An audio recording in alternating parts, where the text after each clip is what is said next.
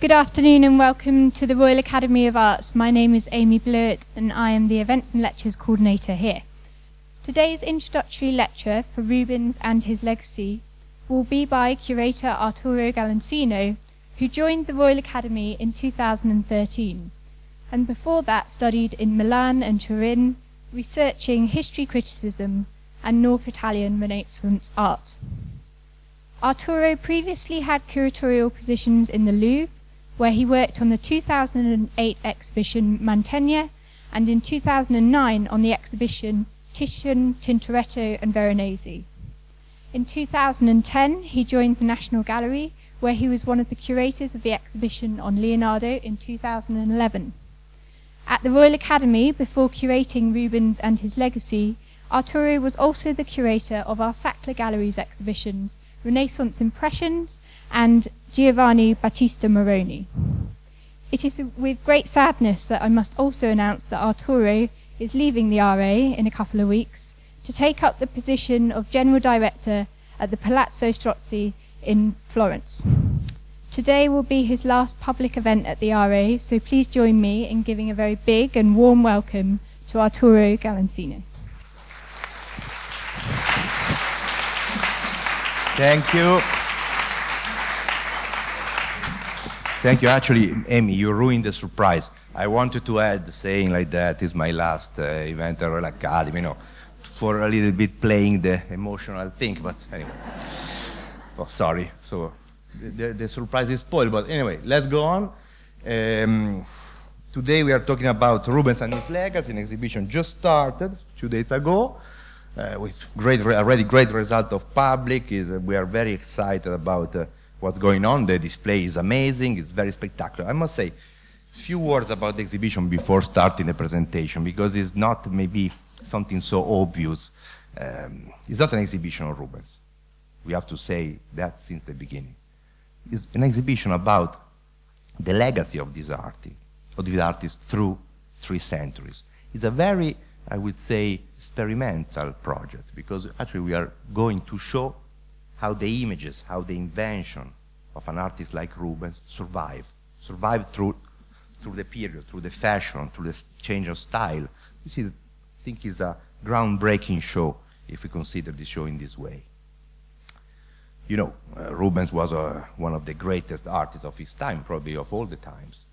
Was uh, the painters of the big uh, the most important rulers of his uh, generation.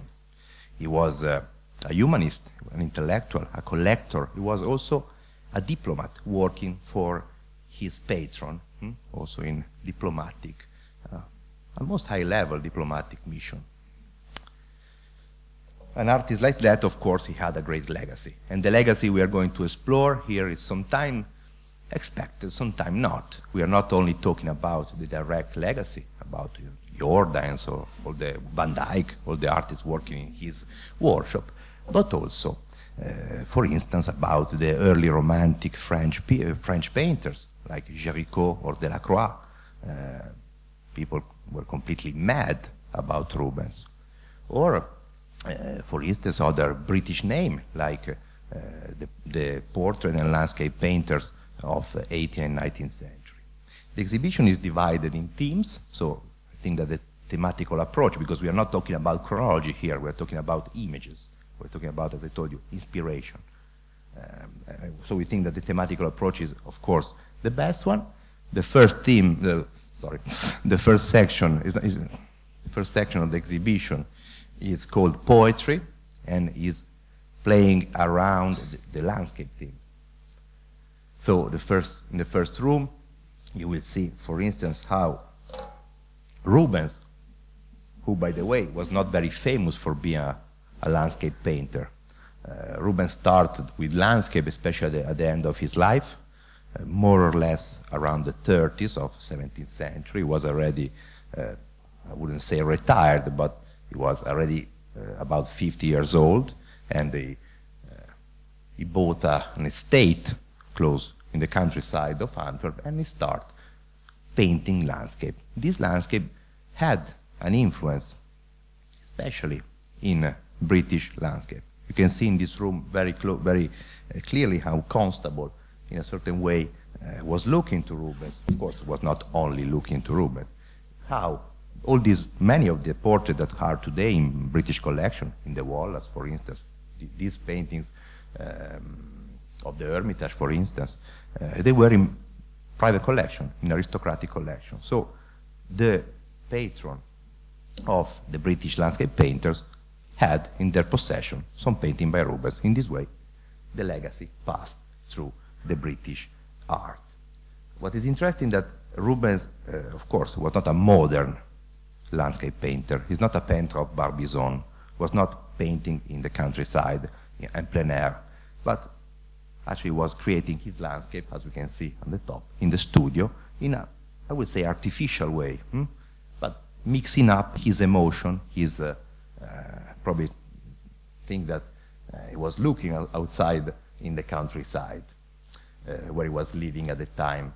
But um, what is interesting is that he was considered as a very highly naturalistic landscape painter. For this reason, he was praised and copied by these modern artists. Rubens, doing that, uh, I think voluntarily, wanted to go against uh, the typical 17th century fashion of idealized landscape. He had the opportunity to uh, know this uh, Italianizing landscape in, in Rome during his staying in Italy, so the Roman school of uh, uh, Carracci, Poussin, uh, Claude Lorrain. So the, we have to read the landscape by Rubens also as a kind of reaction in a more naturalistic way to this idealized fashion of landscape. But I think that the very protagonist of uh, the section is the Garden of Love, one of the most important lawns of our exhibition, lent for the first time the, from from the Prado in Madrid. It's a painting entering the royal collection, the Spanish royal collection, very early, in 1666, so about 25 years after the death of Rubens.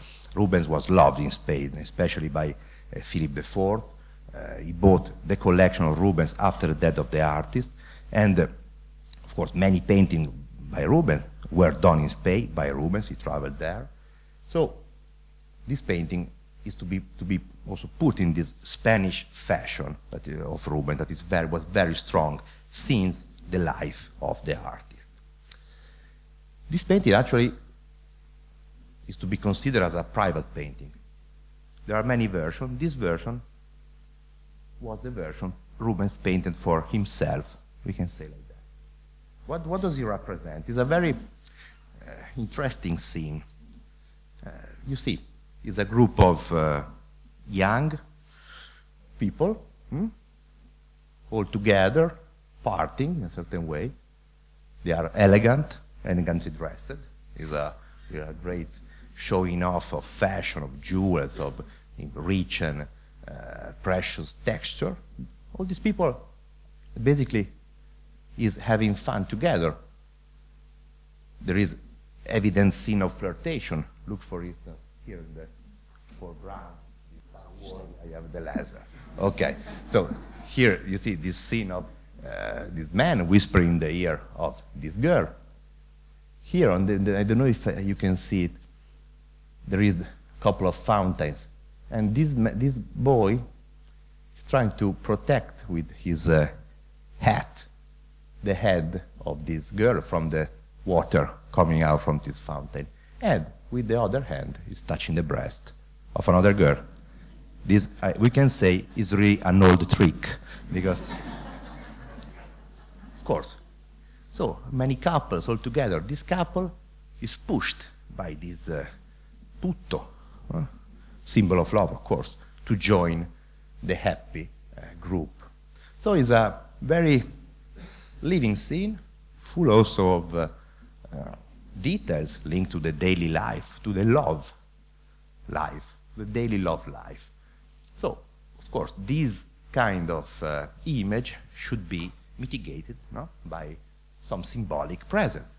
That's the reason why we have this putti, symbol of marriage, symbol of love. We have the doves, we have the garland, we have many classical and mythological presence.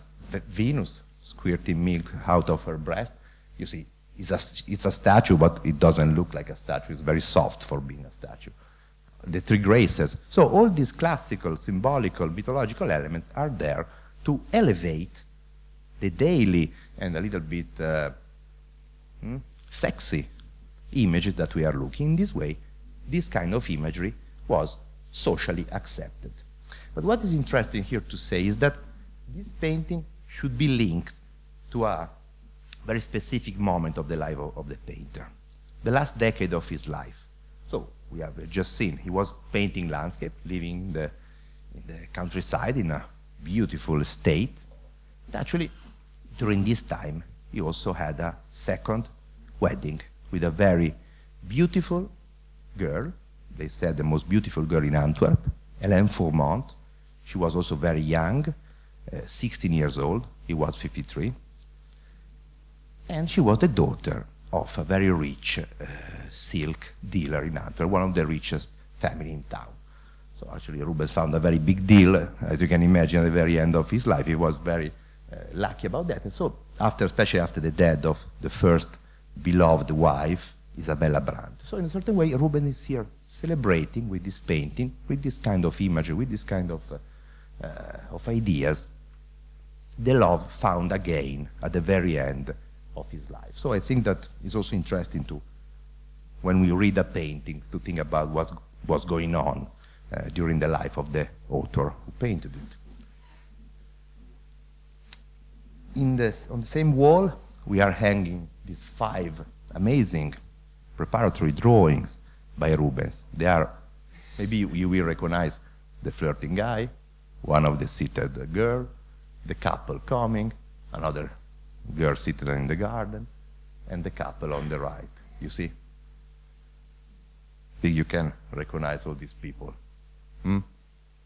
So, it's a very, I think also in terms of scholarship, it's a very interesting opportunity because we are giving an incredible vision also about the process, the working process of the artist inventing this kind of imagery. And, but of course, this exhibition is not only about Rubens, as, as we said, it's more about his legacy, his influence. So the other protagonist of this room is a French painter of the early 18th century, one of the most famous protagonists of the Rococo, Jean-Antoine Watteau. Watteau is normally considered to be the inventor of the so-called fête galante. When we say fête galante in our sometimes too difficult art history language, we mean exactly what we have, we have what, what we have just seen with Rubens, scene of flirtation, of parting, in beautiful setting, grand architectural setting, sometimes with poetical landscape, with people playing, uh, singing, or dancing, as you can see. So actually, 100 years after, Watteau was more or less doing the same kind of imagery painted by Rubens. So we can say that uh, he's not really the inventor of the, Seng of the Fête Galante, or maybe it's better to say that he was deeply inspired by Rubens. How? The drawings, through his drawings. The painting, as, as we have said, was in Spain already. But all the, many of these drawings belong to Pierre Crozat. Pierre Crozat was the banker of the King of France and friend of, Jean, of Watteau. So basically, Watteau had access to the collection of Crozat and he was able to be inspired by the studies of Rubens. So this link is interesting not only about the iconography then reinvented by Watteau, but also about the technique because few years ago, uh, in the Royal, actually in the Royal Academy, there was a, a beautiful exhibition about Watteau as a draftsman, and we remember all these beautiful trois crayons drawings so here we have also this kind of ancestor of this technique, always by Rubens. Okay, I go on with the second section dedicated to portraits, section called, called Elegance. The protagonist of this room are, of course, this uh, uh, couple of uh, portraits. On the right, you see a very beautiful example of an early portrait by, by Rubens, and on the left, an early example by Van Dyck. They were both painted in Genoa, in Italy. Genoa in this moment was the richest and the most important city in Europe, thanks to its trade all over the world. And Rubens, during his staying in Italy, uh, spent a long time there, working for the important banker and trader of, of, the, of the city. So, of course, he had also the opportunity of painting portraits of these people, and this is the portrait of the Princess Grimaldi. It's a very, very interesting to see how Rubens changed uh, a little bit, elaborated the typical scheme of uh, the late 16th century portraiture. If you have seen the exhibition Moroni upstairs, uh, finished yesterday, by the way, you will remember you know, these matrone seated on this chair in the grand, in their grand palaces. Here Rubens is using more or less the same typology, the same scheme. Of course, is was a canon used in this moment, but of course, try to give more life to this to this image. And how does he do? Well, first of all, uh, beautiful this idea taken from the Venetian tradition no? to open the portrait with this beautiful vista on uh, outside in this loggia where the Princess Grimaldi is. Then it gives a kind of theatrical sense. Look, for instance, this idea of the red curtain. No? It's like somebody just opened the curtain. Eh, we understand. So there is a kind of epiphany. No? We have the vision of this beautiful, incredibly elegantly dressed.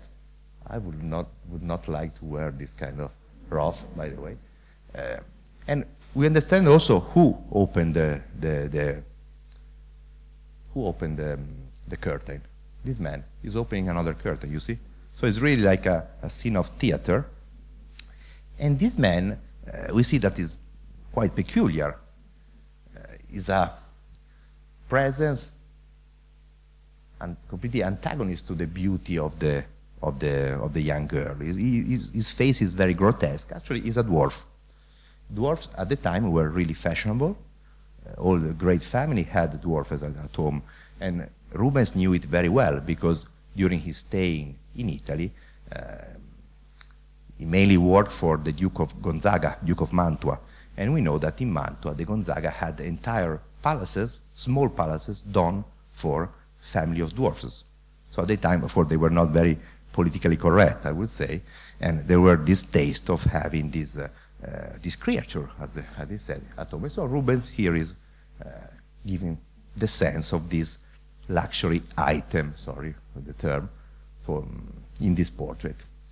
Then another sense of movement, also a kind of funny and witty presence is this dog, normal a symbol of fidelity. And you can see that is, anyway, is depicted in a very peculiar attitude, hmm, playing with the leg of his mistress. On the left, we have the legacy of Rubens, the direct legacy of Rubens, with Anthony van Dyck, the best pupil of Rubens, um, probably one of the best painter of all the 17th century. And another with, a, with his example of another Genoese, uh, Genoese princess. We have this more or less the same structure, you say the same loggia, this, but of course, we are in presence of a much more severe image. Uh, there is no sense of movement, everything is very serious, very grand. Um, in a certain way, it's a more official uh, portrait, and we must say that this kind of portrait, this kind of portrait were set up by Van Dyck. And these portraits, the portrait by Van Dyck, will be very, very fashionable all over Europe, especially here in UK, in UK, sorry, in England. You know that Van Dyck uh, worked the most part of his career in England, and this was the, will be the example not only for the 17th century British portrait, but also for the uh, following centuries. So for this reason, in the room, you will see some example of British painters. We have Lawrence, we, had, we have also Reynolds, for instance. Here again, we try to show some example of this uh, Rubens or Van Dyckian legacy in UK, and also we are playing around the theme of uh, uh, these uh, portrait by Rubens, the so-called uh, portrait of Hélène Fourment, so the, this beautiful girl we have just mentioned before, the second wife of Rubens. The, the original portrait is, uh, this is a print, of course. The original portrait is in uh, Lisbon, is on panel, and it can travel. So in this exhibition, sometimes we use print because many paintings by Rubens are, uh, especially the, the painting done on panel, are impossible to, to move for conservation reasons. Some other are too big for traveling. You know, there are, Rubens is a very difficult artist uh, for doing an exhibition. And in some case, we had to uh, choose the print. And for the proposal of the exhibition, actually, prints are much more important than the paintings because prints were traveling. So the prints was the way of spreading the legacy, really, through Europe and through the world. So, but anyway, we will talk about that later. I think that this trio is quite uh, speaking. No? It's clear how Lawrence knew the uh, print by, probably the print by, by Rubens, uh, and when he was inspiring in his portrait, and especially Thomas Lawrence. Uh, I think this portrait of the Duchess of Gloucester is very highly Rubensian. But uh, I mentioned at the beginning how Rubens uh, was influential, how he had really the most important patrons of the time. In the section called Power, we are trying to analyze this aspect of his output. And it's again something very difficult to be done because we want there to uh, show two cycles, two the big decoration cycles done by Rubens at the beginning of the 30s, end of the 20s. The first one, the one for the Queen of France, the Italian Maria de' Medici, the wife of Henry IV, and the uh, decoration of the ceiling for Charles I. So here in London, in Banqueting House in Whitehall, still in loco, is one of the most incredible uh, things that we can admire in London. Probably is no, not so well known and deserve to be uh, to have more fame actually because it's still there and we can understand a lot visiting this uh, this monument, this monument of London.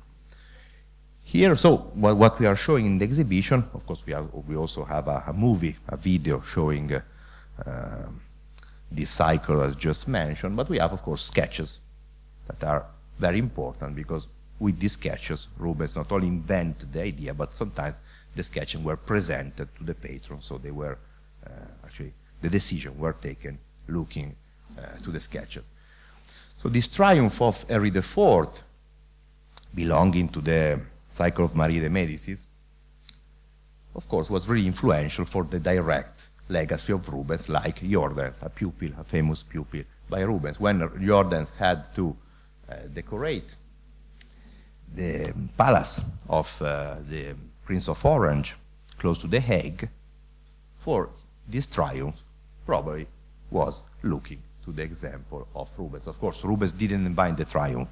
Triumph, the imagery of triumphs were already existent in the classic tradition, in the Renaissance tradition. Uh, I mentioned Rubens was working in, in Mantua, so in Mantua uh, at the time there was the famous cycle of triumphs by Mantegna that now is in Hampton Court. So uh, what is interesting here to say is that Rubens was surely very influential but Rubens was a kind of bridge, a bridge through the past and the, and the future.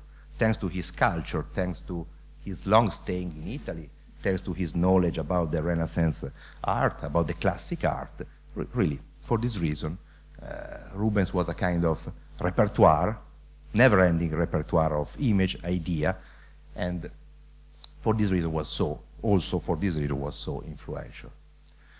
Let's go on. We see with this sketch by Charles Lebrun, how uh, Lebrun was looking again to the cycle of Marie de Médicis for his decoration of the Galerie de Glace in Versailles. So this idea of mixing up uh, mythological scenes with the life of, with the propaganda of the life of the king, here we are talking about um, Louis XIV, of course, was an idea that Lebrun probably uh, knew uh, probably was also inspired by, by Rubens in, in, in, this, in the invention of this cycle. um, we have to say that this is something that we don't really expect because Lebrun is normally considered to be a classicist, a, a painter that was completely against the uh, style, the Baroque style of, of Rubens. But in this case, and in another case, you will see how Rubens, how, how Lebrun actually was aware of the art of the Flemish artist. Talking about uh, England, here we have on the left this, one of the sketches that we have on display uh, done by Rubens for Banqueting House is the sketch of the central part of the ceiling with the ascension, the apotheosis of James I, the father of Charles I, of course. And especially this idea uh, was very influential. For the first time we had in UK this idea of, as the Italian said, sfondamento prospettico, so of breaking the perspective of the ceiling and creating an illusionary space, hmm? extending the architecture, going beyond the limit, the structural limit of the palace. Of course, this was a great discovery in this country, and you will see how during the 17th, but also during the 18th century, uh, this kind of idea was used and reused for the big decoration, so was the source of inspiration for the big decoration, like this one, this is the sketch for the ceiling of uh, uh, the Greenwich Hospital, the decoration for the Greenwich Hospital. Another section of our exhibition, very, I think, strong, uh, is the exhibition on um, Rubens and reli- uh, is the section about Rubens and religious painting. Probably one of the uh, genre where Rubens was most famous. Uh, when he came back uh, to the Flanders after his long uh, trip to Italy, we are about 1608. we had the new rulers of the Flanders, Spanish Flanders, of course, the Archduke Isabella and Albert, trying to regain control of this territory also through the faith, also through the uh, counter-reformation, the counter-reformated Catholic faith. So we are just after uh, the war of religion, in a moment where uh, of great tension, big tension between the Protestant and the Catholic. Of course, in this moment, to impose his, the power of these new rulers was also uh, passing through uh, the religious imagery. And Rubens became uh, really the most important painter in this sense in Antwerp. And so for this reason, if you go to Antwerp, you will find many of these huge, very huge, sometimes four or five meters, uh, altar pieces decorating the, the main church in town. Of course, this, this kind of object can't travel, in the exhibition. we show some prints, but we have really the privilege to show this painting. This is more a human scale because it was for done for private devotion. It's a small triptych, but not so small actually.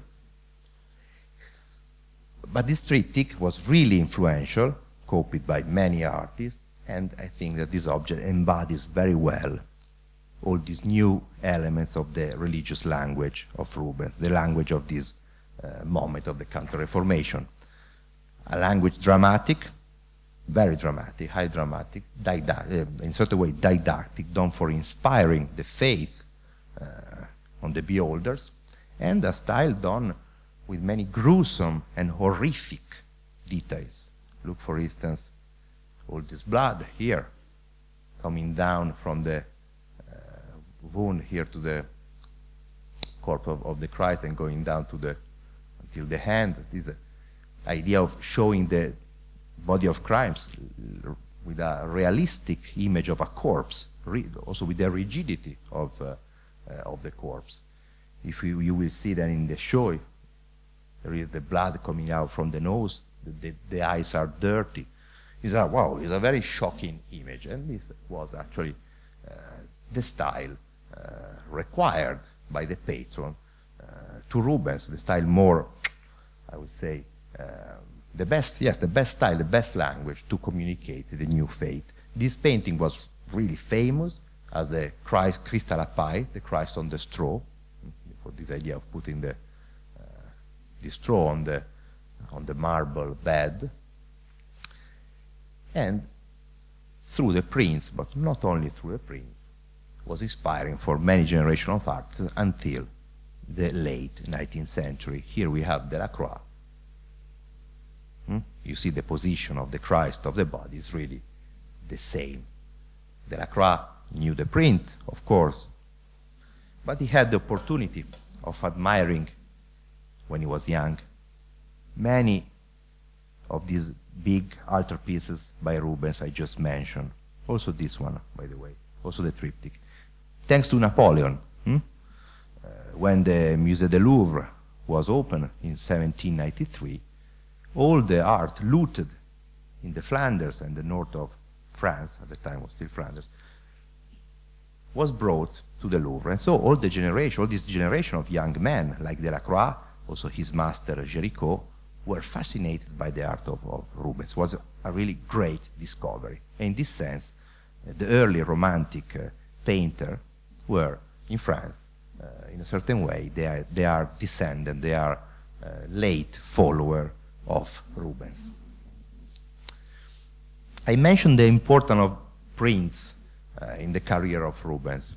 Was a very skillful entrepreneur, and he realized that thanks to the print, uh, his fame would be spread all over the world, and of course, prints were also an important sources of income. This is a very interesting example. On the left, we have the print of the crucifixion, one of these gigantic uh, altarpiece, um, painted by Rubens uh, since his return to Antwerp. This is a very important image, was called the coup de lance, because it's representing the the death of Christ, no? thanks to the this shot by Longinus. Hmm? And these prints were used as a source of inspiration by the artists, of course, but not only. Also, the, for instance, the Jesuits, the Jesuits missionaries, they were using these prints as a tool of uh, uh, education for the local population in the colonies, South America, East Asia. For this reason, if you go to Mexico or Peru, you will find uh, many uh, pop, I would say, art of the time of the 17th and 18th century, inspired by the prints of after the prints, uh, the of Rubens. And here we show a very interesting example of this uh, influence because we have a dish done uh, in the early 18th century in China, so by Chinese artisan, using, as you can see very well, uh, the prints of Rubens as a source of inspiration, as a model. So I think it's a very uh, interesting case of the strong legacy of the painter. Another unexpected uh, artist in the exhibition is Klimt. We have here this sketch for decoration um, for the, the, the, city, for the town hall of the city of Fiume. And here we have a sketch done by Rubens uh, for the Jesuit Church of Antwerp, the biggest decor religious decoration done by Rubens, burned in 1718. So today, for understanding uh, the scale, uh, visually also, this decoration, we have to uh, look to sketches like this one. But this is not important now. You see how the Santa Cecilia by Klimt is very similar to the Santa Cecilia by Rubens. We don't know. Uh, there is no document that Klimt uh, looked uh, to Rubens, but actually the sketch by Rubens was and is still today in the Academia in Vienna, where Klimt actually was living and studying.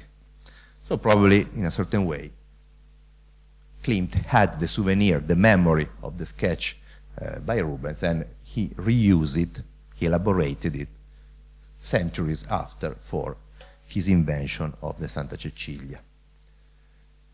One of the most uh, interesting section of the exhibition is surely the section on violence, because these violent scenes, uh, this kind of colossal scene created by Rubens, were really uh, famous and influential. In the exhibition, we are the, the, first part of the section is built around the fall of the damned. Another gigantic composition by Rubens is six meter high. Of course, it's not in the show, unfortunately. Uh, now in the in Munich, in the Museum of Munich, but we have in the show an early copy by uh, a pupil of Rubens, Boeckhorst, and maybe some details will tell you more about uh, the vision of this incredible scene of Last Judgment with uh, the damned falling down, tortured by uh, terrible devils, also with some grotesque elements. And of course, the, the source of inspiration for Rubens in this case uh, was Michelangelo, but Rubens was able to give life, to give movement, more drama, and also more witty and grotesque details, like these three gluttons here, uh, to the invention uh, of Michelangelo. So this kind of image were really influential. And also Lebrun, again, this classic painter of um, the late 17th century in France. So uh, in France, Rubens was really considered very badly during this time because he, he, he embodied everything French artists hated.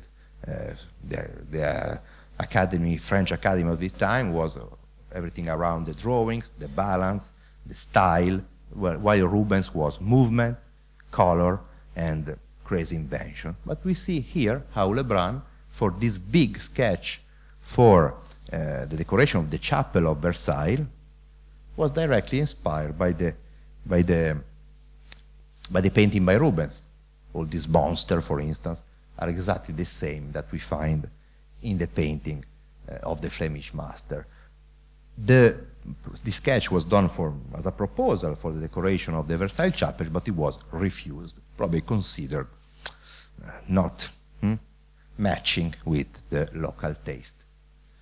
But of course, the protagonist of this section, I would say also of this exhibition, according to my taste, is the, the scene with the tiger hunt.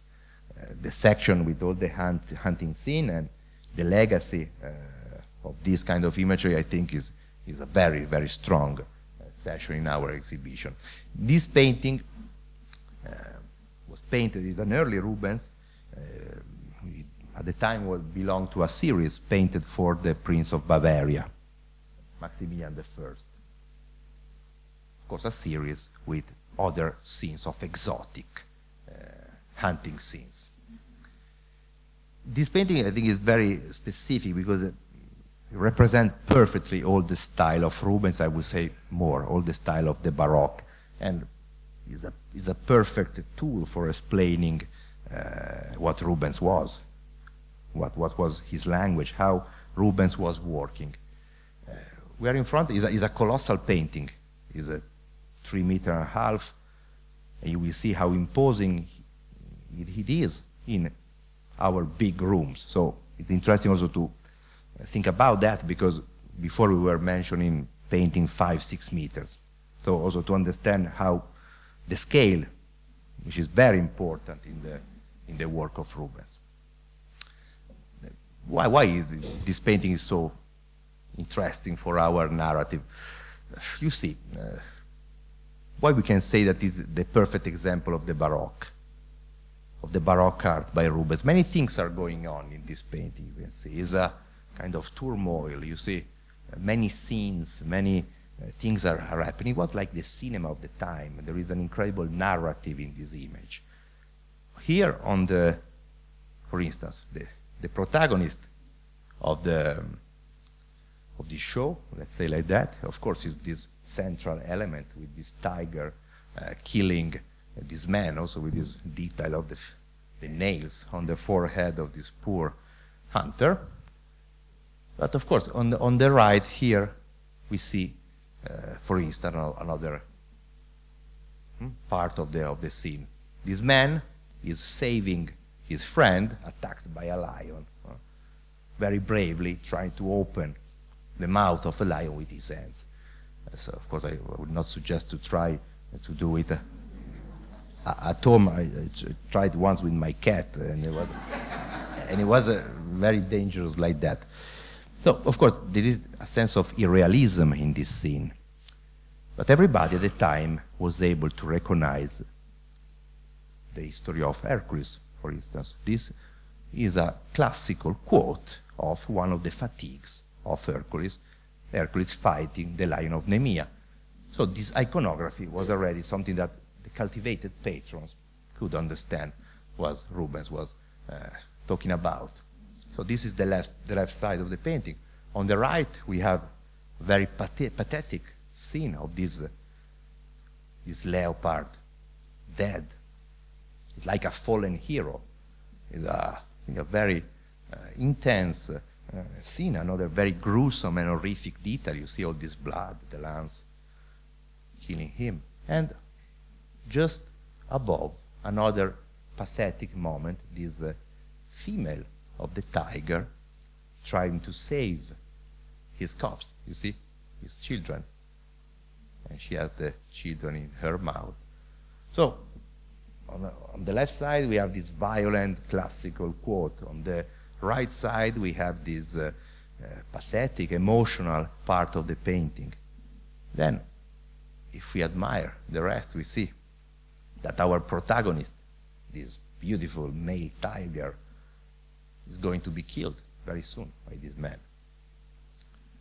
And other things are going on. This, this man dressed in the Orient, in Oriental clothes was, uh, again, something really fashionable, this taste for the uh, exotic countries. Something really invented by Rubens at the time, thanks to uh, his staying in a country of trading, thanks to his travels uh, all around the Europe. He was able to know other realities. And here is what is trying to give in this painting this sense of exotism, the exotic taste. Also, the idea of having a lion, a leopard, tigers in the same scene is not something impossible in nature. Hmm? Only in the London Zoo, maybe you can find that these three species all together. But of course, it's an invention. There is nothing true in this image. It's a completely uh, an invention done by mix and, ma and mash many inventions, many ideas, many drawings, things of the past. You can find, for instance, the, the great protagonist of the, of the painting is a little bit the center of all this movement, of all this process, is this amazing white stallion, rearing stallion. We find this stallion many times in many other compositions by Rubens. Probably was a drawing uh, done in many ways, many dimensions, so sketches used and reused in the workshop of, uh, of Rubens. Uh, you, can understand how Rubens invented the composition. He put these things in the middle then he built up around. And of course, another, this, these beautiful white horses, you see, it's like static, it's like a statue. It's a moment of relax in all this uh, uh, dramatic uh, uh, universe around. It was another quote for the patron, for the male patron of uh, of Rubens is a Spanish stallion. This movement is a movement of haute école, it's an equestrian movement. So again, the artificiality. So is all the artificiality becoming natural, you know? This is really the sense of the Baroque, the sense of all the art of the century, and also especially the sense of Rubens, because Rubens was one of the inventor of this language, the inventor of this very naturally artificial language. Let's go on. The sketch with the hunting scene by Rubens.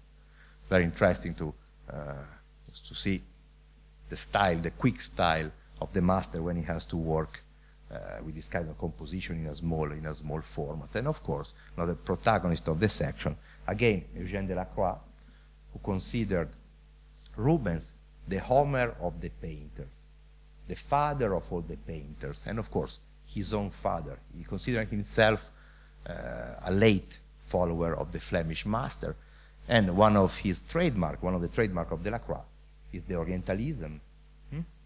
And are these uh, Oriental hunting scenes with all the sense of movement, of pathos. Of course, we are uh, completely another style. We are two century and half after, but you can see the sense of Rubens, and we know, thanks to the Journal of Delacroix, thanks to many things, that he was really looking directly to Rubens. And thanks to Rubens, Delacroix, according to what he said, was able to, to have the freedom from the rules of the academy. So uh, it's thanks to Rubens that Delacroix was able to invent this, his style, similar to the style of Rubens, done with color and movement and passion, exactly uh, it could be considered the Rubens of the 19th century. So at the end, Dulcis in fundo, we have the section about uh, the most uh, typically Rubensian subject, the nudes, the flashes. Everybody associated the name of Rubens to this uh, kind of imagery. Rubens was very famous for the way he treated the flashes, and probably, surely, inspirational by uh, all the painters uh, who had to cope with nudes afterwards. Typical imagery used by Rubens in his erotical paintings is of course the mythology. Normally the mythology. There are erotical paintings, both because of the erotical content, but of course, exactly what we have said before for the Garden of Love. These uh, erotical themes should be uh, hidden hmm, in a mythological, historical, in a high level uh, context. Of course, in this case, this scene of this girl uh, attacked by a creature is uh, a scene of, in a normal mythology, span and Syrinx. And this is interesting because it's also it's a small panel and uh, it's an example how since the beginning this uh, imagery was fashionable and Rubens was collaborating with other artists in creating this kind of object, this kind of items. Here, Rubens is the author of the flashes. So Rubens, as a specialist for flashes, already in 1617, so very early. And the rest, the landscape, is done by Bruegel, so another Flemish artist. There was a kind of collaboration uh, with, between these two painters who know each other. The section then you will see how the invention of the position of the nudes uh, resist and survive through the century. For instance, this is a, an example of a cluster, as we, as we say, you know, a cluster of works, uh, all starting from, from the example of Rubens, this uh, uh sleeping Angelica, sleeping Angelica and the hermit. So it's an episode, again, of a very high uh, literary tradition. It's a, an example from Ariosto, from uh, L'Orlando Furioso of Ariosto, one of the most important poem of the Italian Renaissance is the story about this hermit, magician, a wizard with a potion, huh? uh, strong potion made Angelica, the beautiful warrior, sleeping, and, and, and then he start admiring her beautiful body. So it's a scene, I would say, very uh, intense, a scene of voyeurism with a very high sexual content, not only in the image, also in the story that there is behind. Of course, we have to know the story also for understanding it. And we see how this kind of imagery survives uh, through his best pupil, Van Dyck, uh, which is uh, uh this time the same idea of the nude unveiled. Is, uh, it doesn't belong to the Renaissance tradition, but to the Greek, Greek mythology. Here we are talking about Jupiter and Antiope. And then again through Watteau, this French Rococo painter, so the, the Rococo you will see in the exhibition is another moment where the language of Rubens is, was really well received because especially when uh, Rubens was talking about love and sex. And then the print, and we know how Rubens, uh, how Rembrandt, this is something that we discover in the exhibition because it's not uh, so clear uh, how Rembrandt probably was inspired by the print after Rubens for his famous print of Jupiter Antiope. And we know that Picasso was looking to Rembrandt for doing his uh, etching with the, the and the volant infâme. So actually, this legacy is not direct, it's indirect, but we see how also Picasso was indirectly inspired by the Flemish master. The last room of the section is still talking about flashes, about this uh, triumph of flashes in a uh, less erotical, I would say, more grotesque way, in this beautiful painting, surely one of the highlights of our show. Uh, sometimes attributed to Rubens, more recently attributed to Van Dyck. But is Van Dyck working in the studio, in the workshop of Rubens. So, in a certain sense, it's still Rubens, because we have to consider that Rubens, uh, also in terms of photography, is a difficult, uh, a difficult problem, because he had a big workshop, and uh, so sometimes, in terms of uh, Uh, many paintings are discussed. Like in this, in the, like in this case, surely everybody agree it's a masterpiece, but we don't know if it is more by Rubens or more, or more by his best pupil, Van Dyck. Some very interesting details of this painting, the scene of Bacchanal, which will be very fashionable again during the Rococo and again during the 19th century, especially in France. We see here Watteau and Daumier directly inspired by this kind of imagery, probably not by this painting, but this kind of, of imagery, uh, which was another trademark of the art of Rubens. The exhibition, oh, sorry, sorry, sorry, sorry, sorry, sorry, sorry, sorry, sorry. Ah, I ruin again the surprise. It's the second time. Does, can't do what I want. Anyway, but the, the, the main exhibition ends with this uh, other important loans, loan, this iconic Venus frigida, so the freezing Venus. Uh, and we end with a very early Rubens, masterpiece of his production, and a perfect example of what we have just said about flashes, about erotism, and also about the level, all the layers of reading an image of Rubens. So what we have here. Uh, first of all, we have to say that the painting has been there are two additions here. You will see in the exhibition, it's very clear because you really you see the edge of the can canvas. Here, an addiction, and here, another addiction. So we have to imagine the original format of the painting really focused on the body, of the big, beautiful body of uh, the Venus. So, um, an erotic image, is a naked, beautiful, young girl, but of course is also an image to be linked to the literary world. A cultivated uh, humanist of the time uh, could re remember a verse by Terentius, the Latin uh, poet, saying that without, without uh, food and love, uh, sorry, food, um, yes, and love, beauty uh, freezed. Hmm? And exactly what we are here. We have the Venus freezing and this satire helping her bringing some food and probably also something to uh, create a fire. So we have another mythology, uh, an erotic image mixed up with a mythological, uh, with a mythological story. But there is something more because this image of this crouching girl was usually used by Rubens, by many other artists, but Actually, Rubens was inspired by his memory, another Italian memory, of a Roman statue of a crouching Venus. So here we have kind of Venus with on top some real, realistic flashes. So again, we have all this lecture of, of this layer of reading because a cultivated patron could recognize the poem by Terentius, they could recognize also the model uh, used by Rubens for this for this girl. So we see how, again, how Rubens was a very naturalistic painter, and he was praised for his naturalism, but at the end was the most artificial uh, inventor that we can imagine.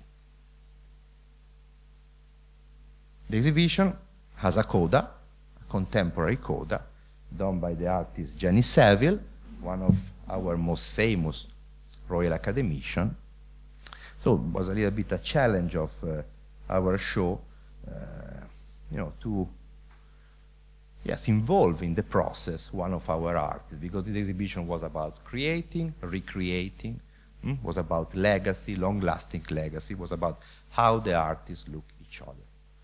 So uh, we had this idea of uh, uh, challenge one of our artists, an artist known for her flashes, for her, her painting flashes, know, normally, uh, no, very often said to be a Rubensian uh, modern artist. So what Jenny did is to find a group, a coherent group according to her taste, a coherent group um, of painting, responding, of modern painting of 20th, 21st century, responding uh, to the art of Rubens. So in this exhibition you will see for instance, paintings by Bacon, by Freud, by uh, De Kooning, by Cecily Brown, by Sarah Lucas, and of course, the last uh, painting done for the exhibition by Jenny Saville, a painting inspired by a uh, mythological story, exactly like Rubens, a story of uh, rape, uh, incest, murder, not very funny by the way, and um, so in this sense, Jenny is reacting uh, to, uh, to the universe of Rubens with her own work. Um, this section is not included in the catalog and something will be published afterwards. It's sti still a work in progress and a kind of experiment that uh, I hope you will like. Uh, so thank you very much. As I told you, it will be my last uh, talk as a home curator, but I, I still have other projects with the Royal Academy in the future. Thank you very much.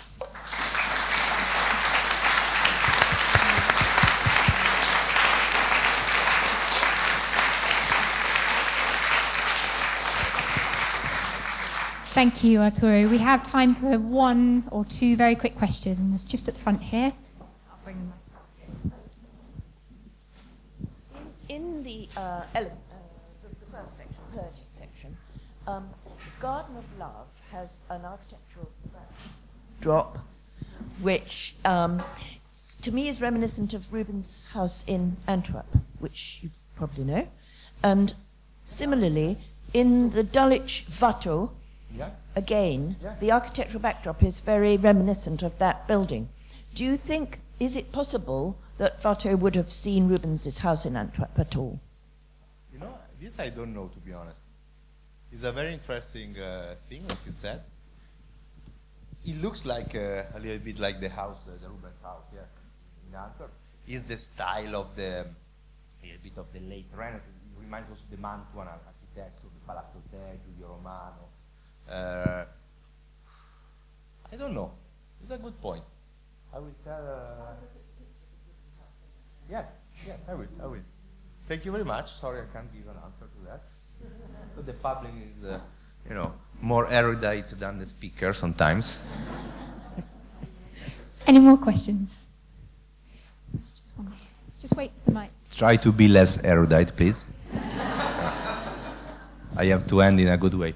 Okay. I couldn't be less erudite if I tried, I think. But the, the vast uh, picture, unfortunately, I've forgotten the title, with the tigers. Yeah. It, strikes me that it's a very strange um, choice of colours for the sky and the sea in that painting. They're very bright and cheerful and blue, and the mayhem that's going on in front of them is really extraordinary in its, yeah, its Yeah. difference.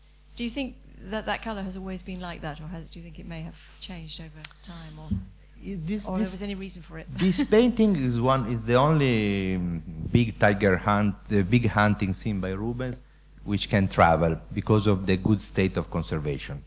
So we, we can see that it is a painting in a very good state.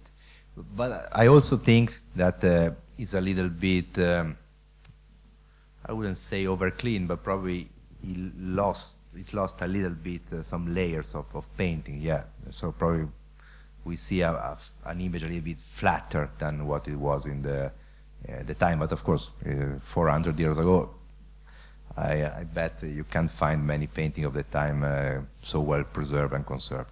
Yeah. Does anyone have one final burning question? No one? Okay. Well, thank you. Thank you very much. Thank you.